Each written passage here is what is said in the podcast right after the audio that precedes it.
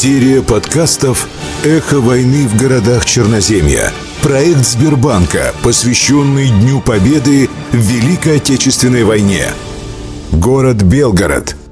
Трудовой подвиг женщин в годы войны. Строительство железной дороги Старый Оскол — Ржава. К весне 1943 года созрела необходимость строительства железнодорожной линии Старый Оскол-Ржава с выходом на линию Курск-Белгород в полосе Воронежского фронта. Воронежский фронт не имел своей железнодорожной коммуникации, а пользовался для подвозки грузов железной дорогой Центрального фронта Косторная-Курск, пропускная способность которой не обеспечивала нужды двух фронтов, что особенно сказывалось на перевозках Воронежского фронта, тем более, что железнодорожные узлы Курск и Косторная подвергались систематическим налетам авиации противника, что создавало еще большие затруднения. Комитет Гособороны одним из своих мероприятий по обеспечению операции считал восстановление железной дороги Старый Оскол-Коробкова и строительство новой ветки Коробкова-Ржава. Срок с 15 июня по 15 августа 1943 года. 6 июня 1943 военный совет Воронежского фронта обратился к председателю ГКО Сталину с предложением возвести железную дорогу Старый Оскол-Ржава, которая должна обеспечить своевременное снабжение резервами и боеприпасами частей Красной Армии, сражавшихся на Курском выступе.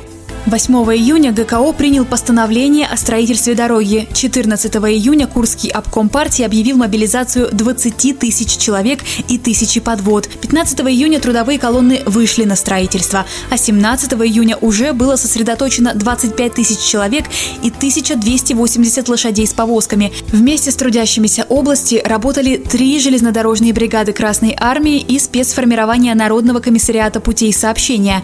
В суровые дни 1943 года в короткий срок, за 32 дня, было проложено 95 километров железнодорожного полотна Старый Оскол-Ржава. Не так много осталось в живых тех, кто совершил трудовой подвиг во имя Отчизны. Об одной из строительниц легендарной дороги мужества и славы пойдет рассказ. Клавдия Иосифовна Сыроватская, уроженка села Новая Безгинка Новооскольского района Белгородской области. Родилась Клавдия Иосифовна 8 февраля 1926 года.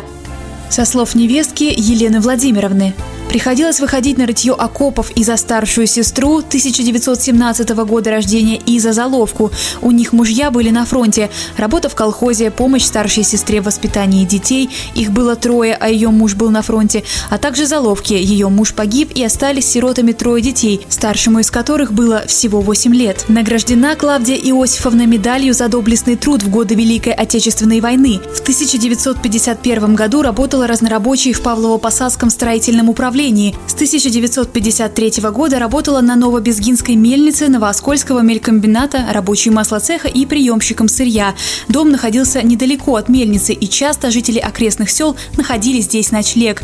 Мама Ксения Ефимовна была приветливой хозяйкой. После ликвидации мельницы в 1974 в Новой Безгинке пошла работать в колхоз рядовой колхозницей. Долгое время ухаживала за тяжело больной мамой. В декабре 1978 переехала в Белгород к сыну.